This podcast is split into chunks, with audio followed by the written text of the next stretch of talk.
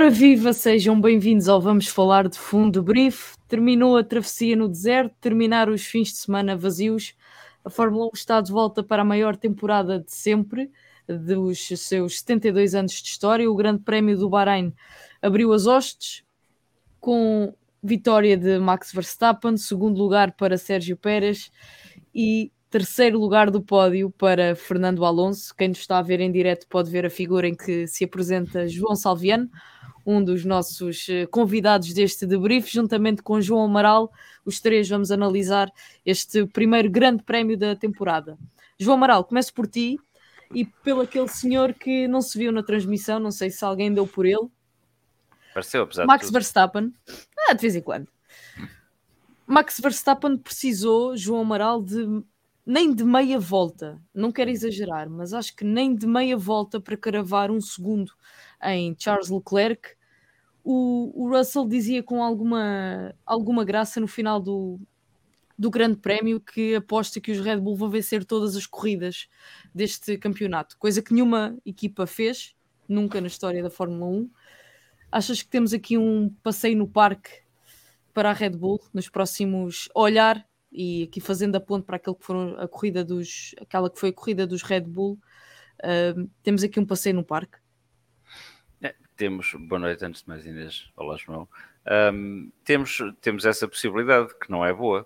Eu sei que isso pode, pode não ir ao encontro daquilo que tu gostarias, mas 88 foi uma boa temporada porque, porque os pilotos lutaram entre si, mas não foi boa porque uma equipa ganhou 15, 16 corridas. Portanto, não gostava que uma equipa ganhasse 23 corridas, seria estatisticamente mais difícil fazê-lo.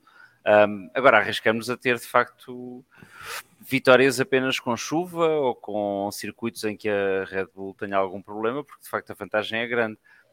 É como dizes, foi meia volta para ganhar uma vantagem muito visível uh, para todos, para quem estava a ver na televisão, para quem estava em segundo lugar, que era o Pérez, e para quem estava atrás do segundo lugar. Um, e foi de facto a prova de que nos testes havia razão para, para a Red Bull estar calma, estar uh, em paz com o trabalho que tinha feito. E mesmo uh, sabendo que a Red Bull pode não desenvolver tanto o carro durante o ano como, como as suas rivais, quer dizer, começam muito à frente. Por um lado, ainda bem que não podem desenvolver mais o carro do que os seus rivais, porque, sobretudo com, com, os, pneus, com os pneus macios, um, ehm, o nível de, de, de desgaste, o nível de esforço que põe nos pneus é impressionantemente baixo e, portanto, dá-lhes uma vantagem tremenda. E como a vantagem uh, que têm é tão grande, também não precisam de se estressar, de, não precisam de esforçar o material. E isso dá-lhes uma garantia tremenda. Por outro lado, uh, o Pérez fez uma ótima corrida, ficou em segundo lugar, foi bom para ele.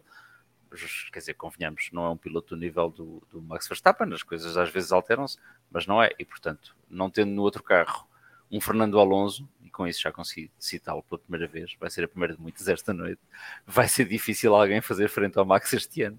Uh, o campeonato é longo, vamos pensar nisso, como tu disseste, 23 corridas, portanto, muita coisa pode acontecer e não podemos dar o campeonato por perdido já. Esse seria a primeira lição a tirar. Ele foi o carro que menos se viu, de facto, foi aquele que menos emoção teve ao longo do Grande Prémio. Imagino que para ele tenha sido uma corrida boa nesse sentido e que trocava já qualquer luta em pista por 23 vitórias destas para nós, como espectadores, gostávamos todos mais de ver os carros que vinham atrás, sobretudo os que vinham de verde e os que vinham de preto, e de encarnado um bocadinho.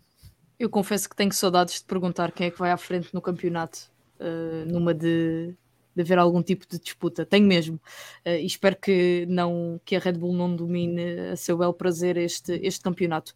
Tu falavas aí uh, do, da corrida de Sérgio Pérez. Salviano, boa noite, antes de mais. Não sei porque é que tiraste o chapéu da Aston Martin. Boa noite, porque não quero ostracizar ninguém que se sinta fragilizado depois do dia de hoje. Muito com bem. o regresso do rei, não é? Já lá vamos. Uh, Salviano, o, o Pérez uh, qualifica-se em, em, segundo lugar e no arranque da corrida perde, perde posição para, para o Leclerc consegue recuperá-la tendo um carro claramente mais competitivo que o Charles Leclerc e termina a 11 segundos de Max Verstappen. O João dizia que o Leclerc fez uma boa corrida. Eu pergunto-te, com estes dados em cima da mesa, se para o carro que tem nas mãos é uma boa corrida para Sérgio Pérez. Um, Em primeiro lugar, boa noite, bem-vinda de volta Inês. Uh, vamos falar de fundo de brief. Já, Muito obrigada, já tinha já, saudades. Já foram três meses e pouco de, de ausência, já estava na hora. Um, eu acho que o Leclerc faz uma excelente largada e consegue ultrapassar o, o Pérez. E isso depois também pinta o resto da corrida da Red Bull, porque basicamente isso permite ao Max, curiosamente, ir embora com mais facilidade se fosse o colega de equipa atrás. Uh, o, o, Leclerc serviu de tampão tanto ao Pérez eh, como ao Sainz nas voltas iniciais, mas depois o Sainz começou-se a perceber que não tinha ritmo para aquilo. Portanto, o Leclerc mostrou que estava a superar aquilo que o Ferrari valia naquela altura, uh, a aguentar a frente do, do Pérez o Pérez não tinha condições de ultrapassar uh, sem DRS e teve que esperar. E o tempo que esperou foi o suficiente para, para o Max ir embora de vez. E depois o Pérez passa o Leclerc e também vai embora e, e a corrida fica aí decidida, salveira depois da primeira paragem. Uh, já não já não lembro isto. Isto hoje foi um dia muito longo, muitas emoções, muitos acontecimentos. E estes até são aqueles mais aborrecidos, por isso são aqueles que mais facilmente me esqueço. Não, mas a, verdade é que eu não tenho, não tenho receio de que isto vá ser um passeio da Red Bull durante as 23 corridas, como o George Russell disse, que vão ganhar as 23 e está feito.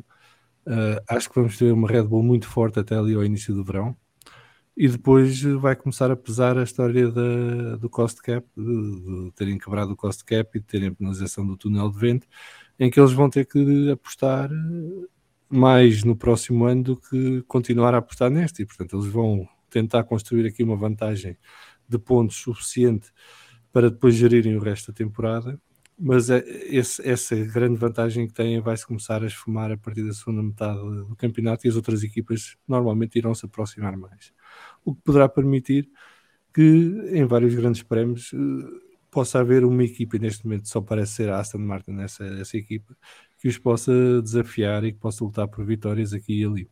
Portanto, o fantasma dos 23 grandes prémios ou de uma época de 88 não vamos se calhar ter, uh, mas não tenho grandes dúvidas que esta temporada vai, vai cair para o lado da Red Bull e acho que o Max vai querer que, arrumar a questão de quem é que vai ser campeão do mundo de pilotos uh, rapidamente e, e, colocar o Pérez em sentido. Portanto, não vai facilitar nada. Uh, obrigado, Nuno Costa. Nuno Costa a dizer foi na volta 26 que o Pérez finalmente passou o Leclerc.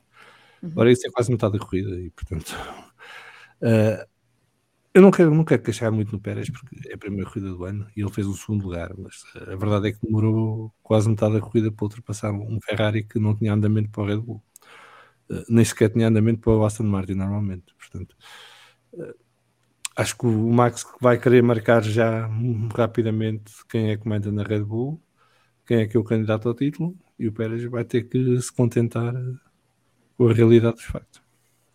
Eu acho que o Max não precisa de, de, fazer grande esforço para marcar essa posição, porque ele, hum. com aquilo que faz já normalmente, uh, marca essa posição. O Sérgio Pérez, ainda que tenha ficado em, em segundo lugar, uh, desiludiu-me um bocadinho por causa de, disso que estavas a dizer, que é o, o arranque que faz, ter perdido posição e depois ter demorado tanto tempo a, a recuperá-la com o carro que, que, tem nas mãos, que é claramente superior, e eu devo dizer que não esperava que fosse tão superior ao resto do, do pelotão. Mas antes de seguir para, para mim, cumprimentar uh, toda a gente que nos está a acompanhar em, em direto, Salviano, convido-te a fazer aqui uma pequena ronda pelo nosso fórum TSF. Temos uh, vários comentários. Sim, ainda estou aqui a, a marcar os, os, que são palermos. O Vitor Geraldo a dizer que a Red Bull, se for esperta, aperta uma corrida ou duas, só para não se lembrar de mudar os regulamentos para promover a competição. Uh, o Nuno Pimentel a dizer que em três voltas já tinham 5 segundos de avanço. Esperemos que haja um desnivelamento da Red Bull ou então campeonato dos terceiros. O Max, com 8 voltas, diz o F. Martins, já tinha cerca de 5,4 segundos de avanço, portanto, no mesmo diapasão que, que, já lemos. O carro é muito bom e trata muito bem os pneus. As premissas do ano anterior são as mesmas para Red Bull e Ferrari, pelo menos por agora. O Dominico Teixeira dizer que Alonso de regresso é top, mas vai uma menção especial para a enorme corrida do Stroll, que apesar das dificuldades encontradas derivadas da lesão, ele esteve muito bem hoje. O Bruno Paiva diz que boa noite, malta. Hoje foi de encher a barriga de F1 a sério e tenho uma frase para vocês. Eh, bye bye, está incompleta a frase que ele disse yes, bye bye. A Red Bull não dá hipótese e a Ferrari, bem, mais do mesmo. pá, eu acho que a malta está com memória curta. A Ferrari, o ano passado, ganhou o Bahrein e era a equipa sim, mais sim. rápida no Bahrein. Portanto, a Ferrari não está como estava no ano passado, estava como estava no ano passado, no final da época, no início da temporada, estava à frente da Red Bull. Luís Figueiredo, afinal, a minha previsão no pod sobre a AM, a Aston Martin não era wishful thinking. Uh, e para já é tudo. Só por estágios 90 a queria dizer This is a lovely car to drive. Isto hoje vamos ter muitas citações do, do rei, já estou a ver. Muito bem, mas já vamos ao rei. Primeiro vamos passar pela, pela Ferrari. João Amaral. Ora bem, problemas de fiabilidade obrigam Charles Leclerc a abandonar a corrida à volta 41. Carlos Sainz termina fora do pódio, claramente mais lento do que Fernando Alonso, pelo menos um dos Aston Martin. E faço-te uma pergunta um bocadinho genérica, que é, o que é que te preocupa na olhando para a corrida de hoje? Eu, por um lado, por, num momento inicial pensei que estás a perguntar o que me preocupava na vida em geral. Não, uh, é só na Ferrari. Ia dizer que é uma não... fonte de muitas preocupações. Não, sim, mas eu ia te responder que não preocupa tanta coisa como deve preocupar o, Frederico Vassar neste momento, porque de facto, uh, lá ver, o Salviano tem razão, a Ferrari no início do campeonato passado estava claramente à frente do, de toda a grelha e agora não está. A Ferrari está um bocadinho como acabou o ano passado, desorientada.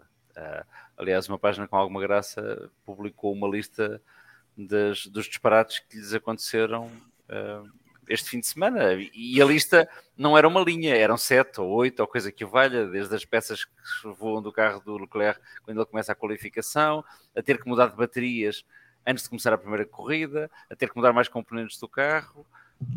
Há corrida que faz e que acaba daquela forma, quer dizer, ou Sainz andar para trás no fim da corrida não conseguir defender-se do, do Aston Martin, conseguiu defender-se do Mercedes, menos mal. Aquilo que me preocupa mais na Ferrari é não.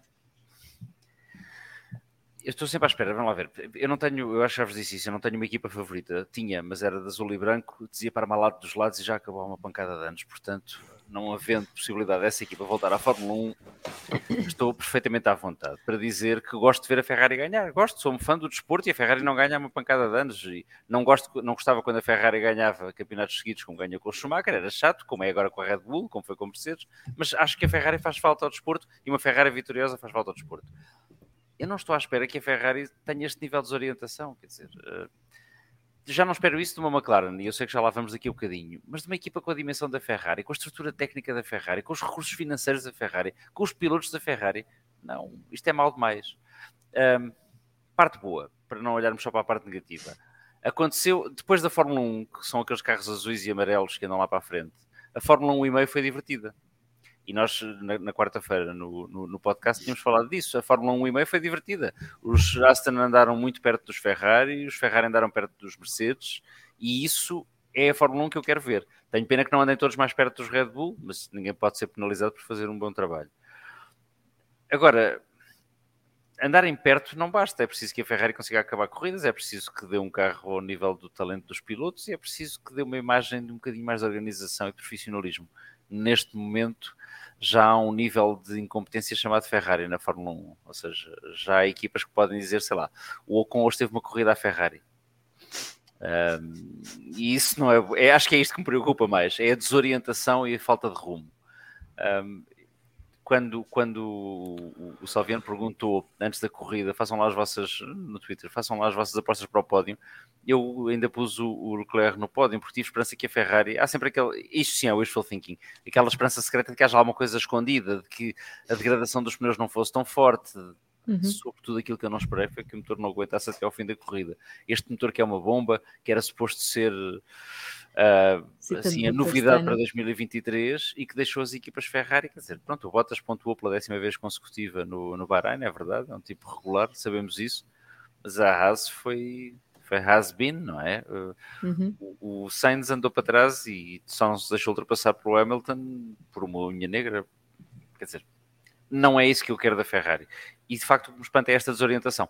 Este, este intervalo de tempo, tudo correu mal o ano passado, não foi utilizado como ponto de partida para uma temporada melhor. Não estava à espera que eles conseguissem bater Red Bull, os Red Bull, estava à espera que estivessem mais perto dos Red Bull e que estivessem à frente dos Aston Martin. E não estão. E isso tem que ser uma desilusão. Mas para os fãs da Ferrari, nem tudo está perdido, porque uh, eu que não acredito em bruxas, diz para aí uma teoria que nos últimos seis anos, quem venceu o Grande Prémio, corrija-me se eu estiver errada, quem Desde venceu o Grande Prémio, certo. o Grande Prémio do Bahrein não foi campeão.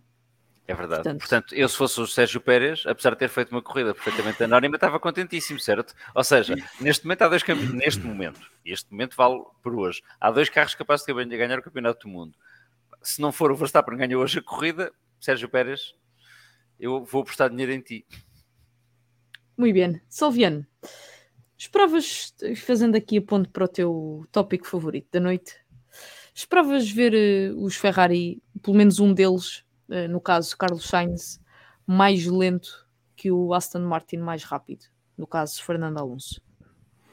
Eu esperava ver os dois. Os dois Aston Martin mais e acho que não tivemos hipótese de ver os dois. Sim. O Ferrari, o Ferrari é muito rápido a uma volta, isso já sabia e eu não estava com grande esperança para a qualificação. tinha aquela até esperança que o Alonso pudesse sacar uma volta, não se sabe de onde, e conseguisse bater os Ferrari. Podia ter batido o Sainz se não fosse aquela atravessadela na última curva na volta de qualificação, uh, porque perdeu aí tempo suficiente para acabar essa volta à frente do Sainz. Uh, acho que saindo ao lado do Leclerc hoje, em vez de sair atrás do, do Sainz, se calhar tínhamos tido outra corrida do Leclerc e, e do Alonso, eh, porque a sensação que me dá é que em ritmo de corrida a Ferrari está atrás da, Aston. Já me tinha ficado essa sensação nos testes, tinha-me ficado na sexta-feira nos treinos livres, uh, dois, e confirmou-se hoje em corrida. Quer dizer, uh, a Aston só andou mais lento que os Ferrari nas primeiras 5, 10 voltas que foi quando estava a gerir o pneu macio para esticar ao máximo o primeiro stint para ganhar depois uh, com a degradação dos outros. E o que se viu a partir daí, tanto no final desse. Chega, segundo o que eu já, já, já li, uh, os especialistas, os, os macios funcionavam particularmente mal nos Aston Martin. Sim, é provável. Na cooperação com, estes, com estas equipas. Mas o que tu viste foi ali as primeiras 10 voltas do Alonso, uh, uh, e falo mais do Alonso porque o Lance estava numa situação diferente por causa de, de, do acidente que teve e da recuperação que está a ter e dos condicionalismos que isso lhe trouxe. Mas para mim o, Lance é um dos pilotos do dia, se não o piloto do dia, pela superação que, que teve que concretizar para chegar ali correr qualificar-se, fazer a corrida toda e acabar em sexto lugar à frente do Mercedes. Uh, grande trabalho do lance e, e se calhar a calar muita gente. E é bom que fiquem calados sobre esse assunto porque já chega. Um, mas uh, a partir dali, da volta 10, 11, tu começas a ver o Alonso a ser sistematicamente mais rápido que os Mercedes e a acompanhar os Ferrari, se não a ser mais rápido que eles já. E na ponta final, no último stint, tu vês o Alonso a ser mais rápido que os dois Ferraris. Uh, e portanto, estava aqui alguém a dizer, deixa eu ver se eu encontro o comentário, acho que foi o Nuno Costa, que diz que sinceramente acho que os quase 10 segundos que o Leclerc tinha de avanço do Alonso no momento do abandono não ia chegar para a Ferrari chegar ao pódio. E eu também é concordo, porque o Alonso estava a ganhar um segundo, um segundo e meio por volta. E ainda faltavam mais de 10 voltas. E tu viste o final da corrida, o Alonso vai a gerir e mete 10 segundos ao Sainz em 5 voltas. Ou seis voltas. Vai no Nick 7 e não para por cima dos motores. Exatamente, ele em ritmo passeio para levar o carro até ao final e, e mete 10 segundos ao Sainz que já não se aguenta. Quer dizer, uh, e portanto, eu acho que a Ferrari continua a ter este problema da gestão de pneus. Isto tem muito a ver com a forma de querer explorar ao máximo a potência do motor Ferrari uh, e que depois não é compensada com o downforce de maneira a equilibrar o carro. Isto vai ser um caso bicudo para resolver, porque eles para resolver isto vão perder performance. E perdendo performance não vão ter ritmo para acompanhar a Aston Martin e quem sabe Mercedes. E portanto, isto vai ser aqui um ponto de equilíbrio que eles vão ter que encontrar rapidamente na Ferrari. Uh, e eu não sei se vão conseguir. Uh, ao dia de hoje, eu diria que a Aston Martin é a segunda equipa e com distância para, para, as outras duas. Não estou a dizer que é uma distância de segundos, mas com uma distância de algumas décimas. E que vai ser muito complicado a Ferrari e Mercedes até Baku conseguirem recuperar essa diferença. E mesmo em Baku vamos ver, porque a massa não vai ficar parada. Portanto, uh, temos aqui um campeonato interessante para ser vice-campeão do mundo com construtores, diria. Sim, o, acho que o grande foco de interesse, fazendo a análise ou perspectivando o resto da temporada a partir deste grande prémio, é a luta pelo segundo, terceiro e quarto lugar. Eu não, não, não estou totalmente convencida, uh, não tenho dúvidas nenhumas, primeiro, que a partir deste, deste grande prémio, que o Alonso esteja mais rápido que o Sainz, isso era visível desde as primeiras voltas. Tenho algumas dúvidas que estivesse mais rápido que o Leclerc. Acho que de, do, do, que vi dos tempos por volta, uh, se bem que estavam a rodar em circunstâncias diferentes, uh, e também isso conta muito, uh, o Leclerc era duas, três décimas mais rápido do que o Alonso. Agora, a minha questão, não sendo especialista, é o Alonso rodando nas mesmas circunstâncias em que o Leclerc estava a rodar, se seria essas duas ou três décimas também mais rápido daquilo que estava a ser. Não faço ideia. Uh, provavelmente sim, não sei quanto, quanto é que a mais uh, quanto é que rodar em ar limpo dá a mais uh, à velocidade de, ao ritmo de, de corrida de, de, um piloto. mas daquilo que a mim surpreendeu-me desde logo, eu não estava à espera que os Aston Martin fossem mais rápidos que os Ferrari, estava à espera que fossem confortavelmente mais rápidos que os, que os Mercedes, não estava à espera que uh, ultrapassassem o, os Ferrari, uh, independentemente de, de, do abandono ou não. Eu tenho pena que o Leclerc tenha abandonado porque uh, roubou-nos a possibilidade de podermos ver um Alonso a lutar pelo terceiro lugar do pódio uh, com Charles Leclerc. Uh, teremos mais grandes prémios para ver e aí poderemos fazer o tira-teimas sobre se, se os Aston Martin são de facto, pelo menos o Aston Martin de, de Fernando Alonso, e acredito que Lance Stroll também, quando se ambientar totalmente ao carro, se serão ou não mais rápidos do que, uh, do que os Ferrari. Agora, que não há dúvida nenhuma que a equipa que mais evoluiu por comparação ao ano passado uh, foi, foi Aston Martin. Eu estive a fazer um pequeno exercício que, ainda não tinha feito com a qualificação. Uh, não sei se vocês foram ver os tempos de qualificação do ano passado. Sim. Uh, Aston Martin é 2 segundos mais. Uh, eu ainda não tinha ido ver. Aston Martin é 2 segundos, mais de 2 segundos, mais 2. rápido. 2,4 segundos. Justamente do que, do que era o ano passado. Isto é um absurdo. E a Ferrari é meio segundo é a equipa das que eu vi, uh, isto incluindo Mercedes, a equipa que menos uh, evoluiu a nível de qualificação por comparação ao ano passado para estás ser mais comparar, Desculpa interromper, Inês, mas estás a comparar dois polos completamente opostos, não é? Porque a Ferrari começou o campeonato lá em cima e acabou mais abaixo, e a Aston Martin começou o campeonato como a última Sim. das equipas, e portanto é verdade que recuperou imenso. Eu não estou com isto a dizer que não recuperou, uh, só que o ano, a forma como começaram o ano foi exatamente o oposto. A Aston Martin recuperou imenso ao longo do ano e acabou o ano, em termos de resultados, a fazer jogo muito próximo do da Alpine e da McLaren, e a Ferrari acabou o ano claramente atrás da Red Bull. Mas sim, a progressão é, é, é tremenda. Sim. E ainda bem. Sim, eu, eu, eu fui fazer esta comparação no sentido de ponto de partida, como é uhum. que as equipas uh, entram neste campeonato. E a evolução é, é de facto, sobretudo dos Aston Martin, é de facto extraordinária, não, não estava à espera.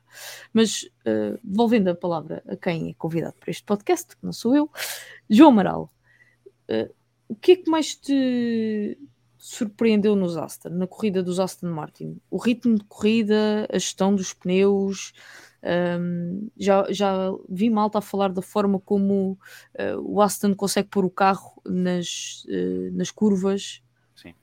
A travagem para as curvas lentas. O próprio Alonso diz isso na entrevista ao, ao Luís Vasconcelos e a Marina Becker no fim do, da corrida. A forma como trava e como, como, como entra, como sai das curvas mais lentas é, é espantosa. Aquilo que toda a gente fala é a travagem do Aston Martin. E se for só, bem, enfim, ele tinha, desculpa, ele tinha dúvidas sobre como o carro se vai comportar curva, nas curvas rápidas de Jeddah. Diz que no, no simulador os resultados foram bons, mas uh, aquilo pareceu um bocadinho não querer abrir o jogo. Eu acho que ele já sabe como é que o carro Tens que olhar é para a linguagem corporal, porque certo, ele diz e... isso e o Nuno também diz uma coisa similar certo, e depois acabam com um sorriso de orelha a orelha. Isso, mas, é, mas, era exatamente aí que eu ia chegar. Ele diz isto. Aquilo que eu ia dizer é: se, é só, se for só nas curvas lentas, eu faço já aqui apostas para o Mónaco, porque ainda tenho de 2010 atravessado quando ele bateu na qualificação, partiu de último e ainda conseguiu chegar aos pontos. Um, mas, mas não, tenho esperança que o carro se porte assim em todo lado. A travagem parece ser o, o elemento essencial e isso viu-se, aliás, na confiança com que ele travou e com que faz aquelas duas ultrapassagens de antologia. Aqui, eu confesso sem, sem vergonha nenhuma que estava aqui em casa como se estivesse a ver um jogo de futebol, não é? Os saltos à frente da televisão. Uh, e já não saltava assim desde. Agora não fiquem a testar por causa disso, mas desde o Grande Prémio da Abu Dhabi de 2021, porque na última volta aquilo foi espetacular, independentemente de, de todas as considerações que se façam para além disso. Um, portanto, o carro trava muito bem.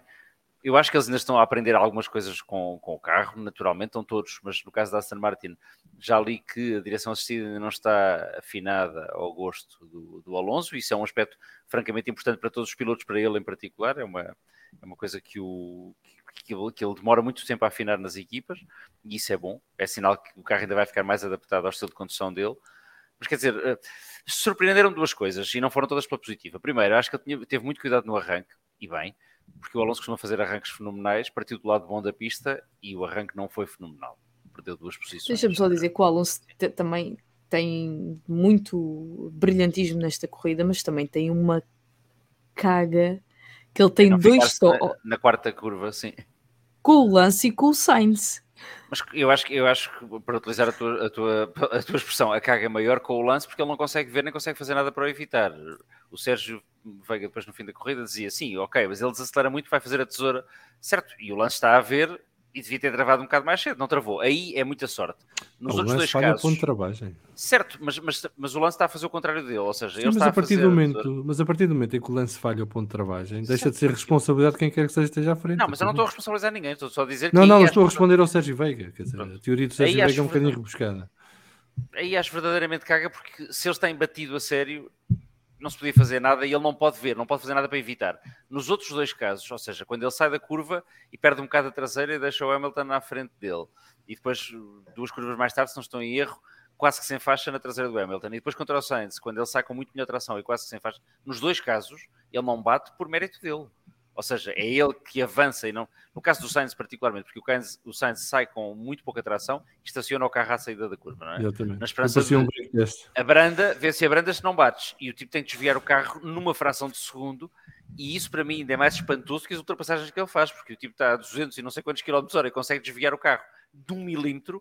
Foi, desse ponto de vista, uma coisa e, fenomenal. E, para te complementar, eh, na, há, duas voltas, uma com o Sainz e outra com o Hamilton, que ele sai na curva 13, Sim. que aquilo dá a sensação absoluta que ele, a meio da curva, tem o quanto ao pé. Porque ele ia com muito mais velocidade do que eles. Sim, eh, sim. E não lhe interessava passar ali por causa do DRS claro. e tudo mais.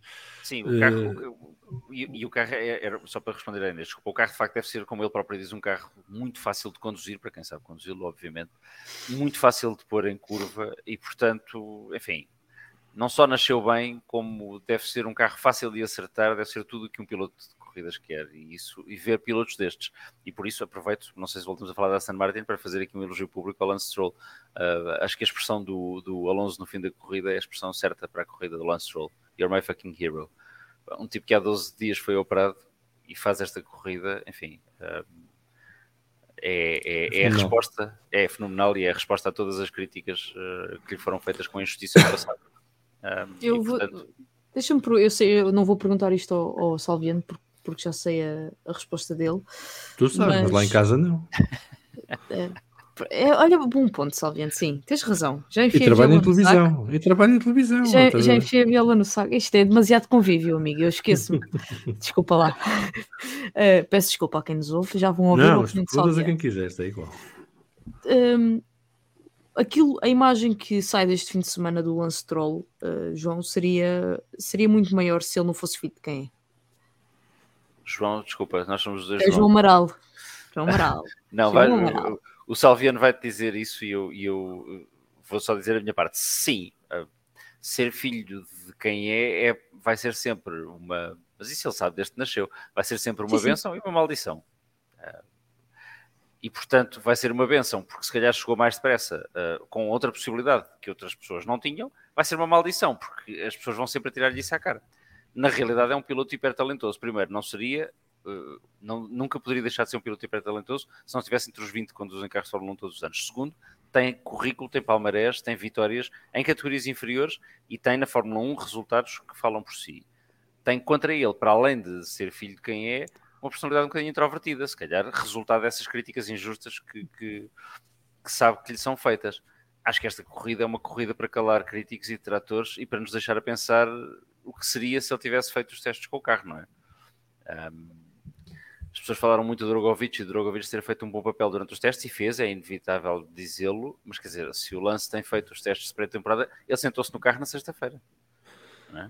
E sentou-se no carro na sexta-feira para fazer treinos livres, saiu do carro com as dificuldades que nós vimos. Eu acho que mais do que a uhum. dificuldade, houve uma tentativa de não, uma procura de não danificar algum osso partido, estragar algum ponto, uma coisa qualquer assim. Mas aquela imagem que correu o mundo e que levou uh, que levou toda a gente a perguntar se ele estaria capaz de sair do carro, era mais uma tentativa de não estragar o que já estava a ser feito. Pareceu, mas não sei. Agora, a corrida, dizer, é, estava aqui, estava aqui, acho que era um Costa a dizer que ele no fim, ele no fim, o, o lance no fim perdeu um bocadinho, uh, porque já estaria cansado. É perfeitamente possível. Eu estava a ver os tempos. Ele, ele diz, ele diz isso. Sim, mas os tempos na aplicação da Fórmula 1 não dizem exatamente isso, ou seja, ele começa a perder um bocadinho, mas nas últimas voltas aproxima-se tremendamente do Russell. Portanto, em gestão, ele estava a aproximar-se do Russell. Do Hamilton. Não, o, o Stroll. Não, o, o, do Hamilton, desculpa, sim, o Russell estava, estava atrás dele, tens razão, desculpa. Ele estava a aproximar-se do, do, do, Hamilton na gestão e o Russell ficou mais para trás. Portanto, cansado seguramente estaria, estão todos, mais a mais uma pessoa que foi operada há 12 dias, 13 dias, mas quer dizer, se isto é assim como operação há 12 dias, não quero pensar como é que vai ser quando estiver adaptado ao carro. Vai ser, vai ser um ano divertido, vai ser bom eu aproveito essa tua última deixa, João, para fazer a mesma pergunta ao Salviano, mas numa outra ótica, que é, tu, quando o Alonso estava no, na Alpine, sobretudo no primeiro ano da Alpine, realçaste muito a relação que ele tinha com o Ocon. Um, hoje vimos, uh, e ao longo do fim de semana, não só hoje, uh, esse, esses, uh, esse momento de, de cumplicidade do, do, Fernando Alonso com o Lance Stroll. Estamos a falar de um piloto que tem uh, 41 anos com um piloto que tem uh, 24 anos, Lance Stroll. O que é que pode sair desta parelha de se o Stroll a souber aproveitar? Muita coisa boa. Uh, o, o, Alonso já está meio virado para uh, ser mentor e não diria treinador, mas eh, sobretudo coach de, de, pilotos jovens. E temos visto o trabalho dele com a A14, onde este fim de semana ainda para mais correu bem a coisa, porque teve duas vitórias na F3 com dois pilotos seus, o Bortoleto e o Pepe Garcia, como é que ele se chama? Já não lembro. Uh, tem também o Solov, que é um jovem piloto muito promissor. Tem mais dois ou três nomes interessantes no, na sua academia. Portanto, já está muito virado para aí. Portanto, ele está ele, está perfeitamente consciente que isto está no final da carreira de enquanto piloto no ativo uh, quer aproveitar ao máximo enquanto puder e der uh, mas já não é aquele piloto egoísta que quer ganhar tudo sozinho e tudo mais. Mas eu acho que a passagem dele pelo EC mudou muito a cabeça dele e a maneira dele olhar para o trabalho em equipa e a importância dos companheiros de equipa. Apesar da Fórmula 1 já sabemos que o benchmark é o colega de equipa, da garagem ao lado, tudo mais, mas eu acho que ele já percebeu que tem ali muitas vantagens em trabalhar em conjunto com os colegas de equipa e, e conseguirem avançar em conjunto os carros que têm ao seu, à sua disposição em vez de andarem em permanente guerrilha entre si. E, e, portanto, eu acho que o, o, Alonso está disponível para trabalhar com o lance e ajudar o lance e ajudar a equipa a crescer. E se o Lance tiver a mesma disponibilidade, eu acho que terá, porque o Lance não só já mostrou essa abertura com o Vettel e com o Pérez e com outros pilotos que passaram ao lado dele, com o próprio Massa, uh, e está tá bem aconselhado com, por quem trabalha com ele, como é o caso do Nuno, e portanto, em condições normais, eu acho que eles vão aproveitar ao máximo a oportunidade de trabalhar ao lado do Alonso e aprender o máximo possível com o Alonso e do Alonso, como tentaram fazer com o Vettel também, e isso vai ajudar o, o Lance a, a ser cada vez melhor piloto. Para a equipa também será muito importante esse trabalho entre os dois e, e sobretudo se tem um carro bom, porque eles têm a capitalizar isto, trazer os melhores resultados possíveis, o máximo de pontos possíveis uh, e, e serem cada vez mais rápidos, terem mais performance e irem à luta por coisas verdadeiramente interessam, que é campeonatos. Não sei se isso vai chegar a tempo do, do, do Alonso conseguir, Uh, mas eu acho que a Aston está numa trajetória para daqui a dois, três anos estar na luta. E uh, na luta a sério pelo campeonato. E acho que se calhar tem um bocadinho mais cedo, com sorte, porque este carro de facto tem uma virtude muito boa: é que o carro é muito bem nascido. Aquilo funciona em todo o tipo de curvas, uh, o carro é rápido em reta, não tem muito drag, portanto, o carro tem todas as virtudes que se quer que tenha um, um carro novo. Um, e agora tem um ano para trabalhar o carro e desenvolvê-lo, e ainda por cima o principal rival, que é a Red Bull, vai estar prejudicado neste ano em termos de desenvolvimento. Quer dizer que eles conseguem fechar uma grande parte do gap que têm para a Red Bull durante este ano ainda. E podem entrar na próxima temporada já bem perto deles.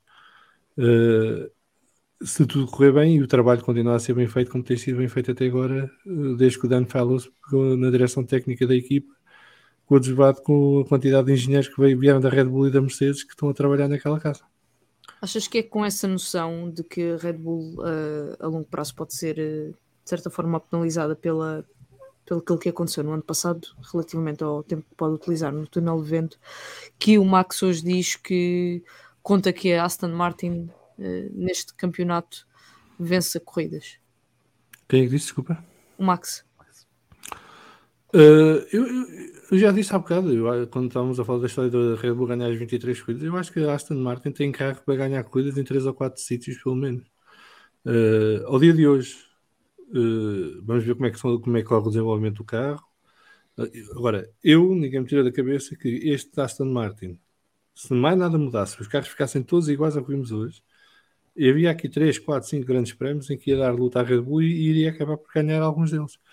Um, e portanto, se o trabalho de desenvolvimento for bem feito e conseguirem fechar mais um bocadinho a diferença para a Red Bull, tem tudo para vencer corridas por mérito, não é porque desistiu fulano A ou por ter bons A. Porque uma das coisas que hoje me deixou muito feliz, e eu disse isto hoje a alguém que com quem eu falo muito sobre Aston Martin, que uma, eu já não vivi um dia deste desde 2012 e o Alonso não ganhou.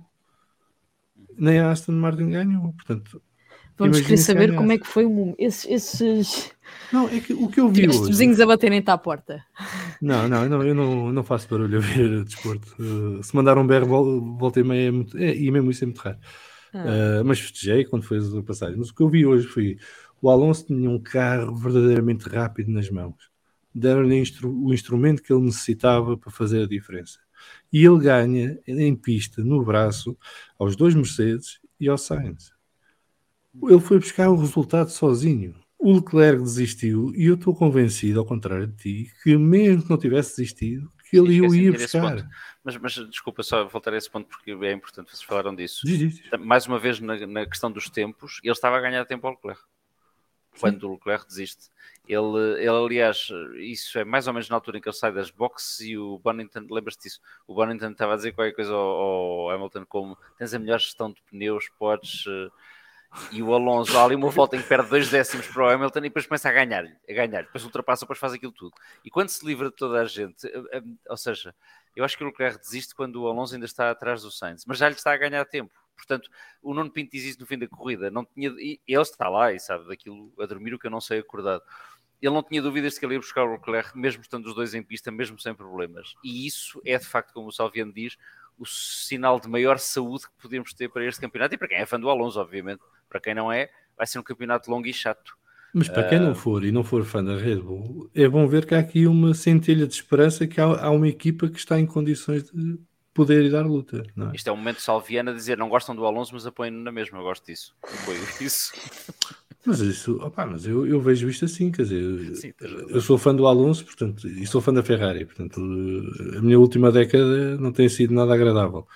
E não deixei de ver e de apoiar outras equipas e outros pilotos que com mérito estavam na luta. Uh, e durante oito anos andei a torcer para que alguém ganhasse a Mercedes, porque já estava farto de Mercedes. Uh, achei piada aos primeiros dois anos, mas a partir daí já chega. Uh, e é o que eu espero também que aconteça à Red Bull. Achei piada aos primeiros dois anos, agora calma. Ah, pronto, já chega. Eu não, não sei, eu não quero, eu quero a luta, eu quero isso, disputas isso. e Sim, luta em corridas interessantes. E... Ele uma declaração interessante do Pérez que não consegui confirmar, mas que vocês eh, conseguem. O Pérez terá dito qualquer coisa como achou muito bem ficar em três Red Bull à frente de todos os demais, o que tem a sua graça. Eu ainda estou naquela do Dr. Marco que Sim Não foi só o Dan Fallows que foi para, para a Ascent, foram vários engenheiros daqui e, pelos vistos, têm muito boa memória. Um, e se calhar a Red Bull devia, em vez de gastar tanto dinheiro no catering, devia-lhes ter pago mais um bocadinho para os ter mantido, em vez de os perder. Mas pronto, são opções. O catering era mais importante a, a certa altura. Um, mas é, eu acho que isto, isto é, são boas notícias, quer dizer, nós estávamos na iminência de começar este campeonato com uma Red Bull super dominadora. Vamos supor que a Aston Martin era um flop. Então, estão a ver a seca que ia ser o resto deste ano, porque já percebemos Sim, porque... que tanto Ferrari como Mercedes não estão bem. Se a Aston Martin também não estivesse bem, Sim. Sim. mais valia fechar tu, a. Tu tens uma. A Aston Martin dá-te a perspectiva de, ainda que seja uma equipa que está num grau abaixo da, da Red Bull, está em tendência crescente.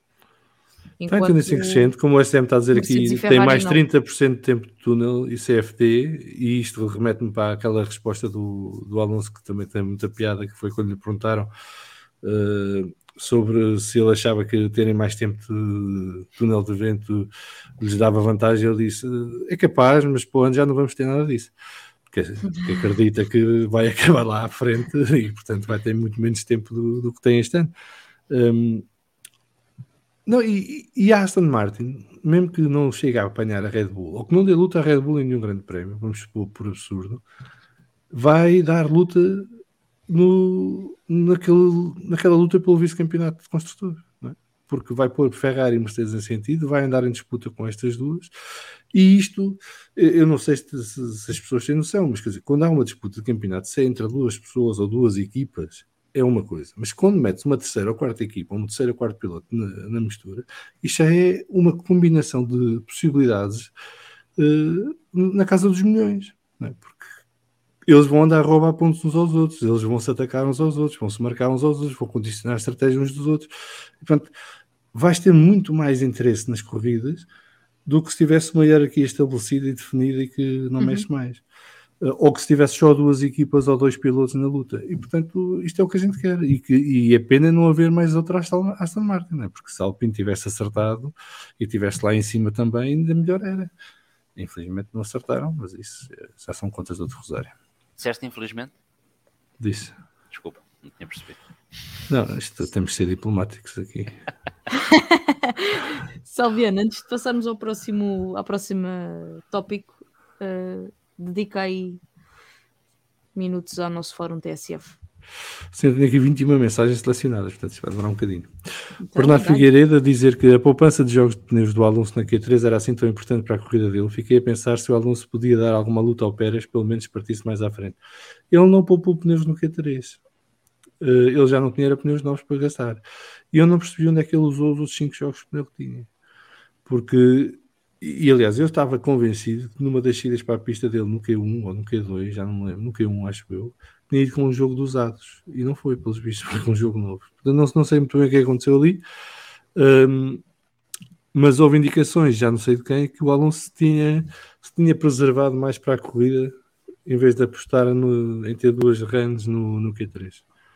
Uh, porque eu não sei, só estando no briefing ou alguém de lá dentro contar o que é que se passou, mas uh, foi assim um bocado esquisito.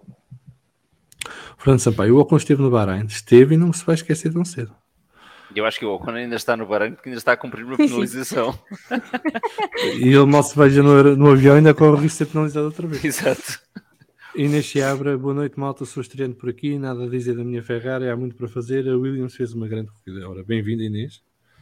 Uh, espero que não seja a última vez que venhas cá, até porque a Inês Oliveira Martins trata muito bem os seus convidados e membros do chat, ao contrário do que eu faço às quartas-feiras no, no Vamos Falar de Fundo. Um, a Williams fez uma grande corrida, sim, superou as expectativas. Não sei se fez uma grande corrida por demérito das outras equipas ali à volta, porque houve ali várias que tiveram um dia horrível. Né? Já falámos da, da Alpine, devia ter tido os dois pilotos no top 10 e teve um que andava entretido a ganhar penalizações. Uh, a AS parecia que andava para trás durante a corrida, no, carro não, não, não andava. Uh, a McLaren dos livros. Portanto, houve ali uma série de circunstâncias que promoveu a Williams mais para a frente e a Williams capitalizou isso melhor que ninguém. E o Sargent foi o melhor cookie do dia. Uh, portanto, uma bela estreia para o Logan Sargent. Fez uma e, um, e um pontinho à maneira para o, para o álbum, que já parece o Russell. Ou só contava quando era o Russell a fazer pontos no Williams? Hum. Uh, o F. Martins dizer que a Ferrari ganhou com desistência dos Red Bull, depois a Red Bull recuperar, a Ferrari não chegou lá mais. Isso não é verdade. Vão lá rever as corridas do ano passado.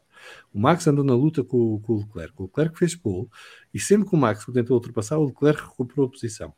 E depois o Max, o motor cedeu pela tal falha na peça, mas não estava à frente dos Ferrari. Nem parecia não. que ia conseguir estar.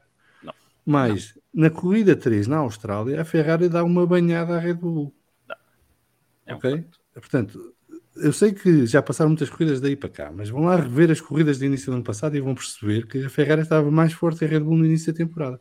E a partir da quarta ou quinta corrida foi quando a Red Bull começou a acertar, já resolveu os problemas que tinha de fiabilidade e começou a ir embora. E a Ferrari começou a fazer aquelas cagadas que nos lembramos todos.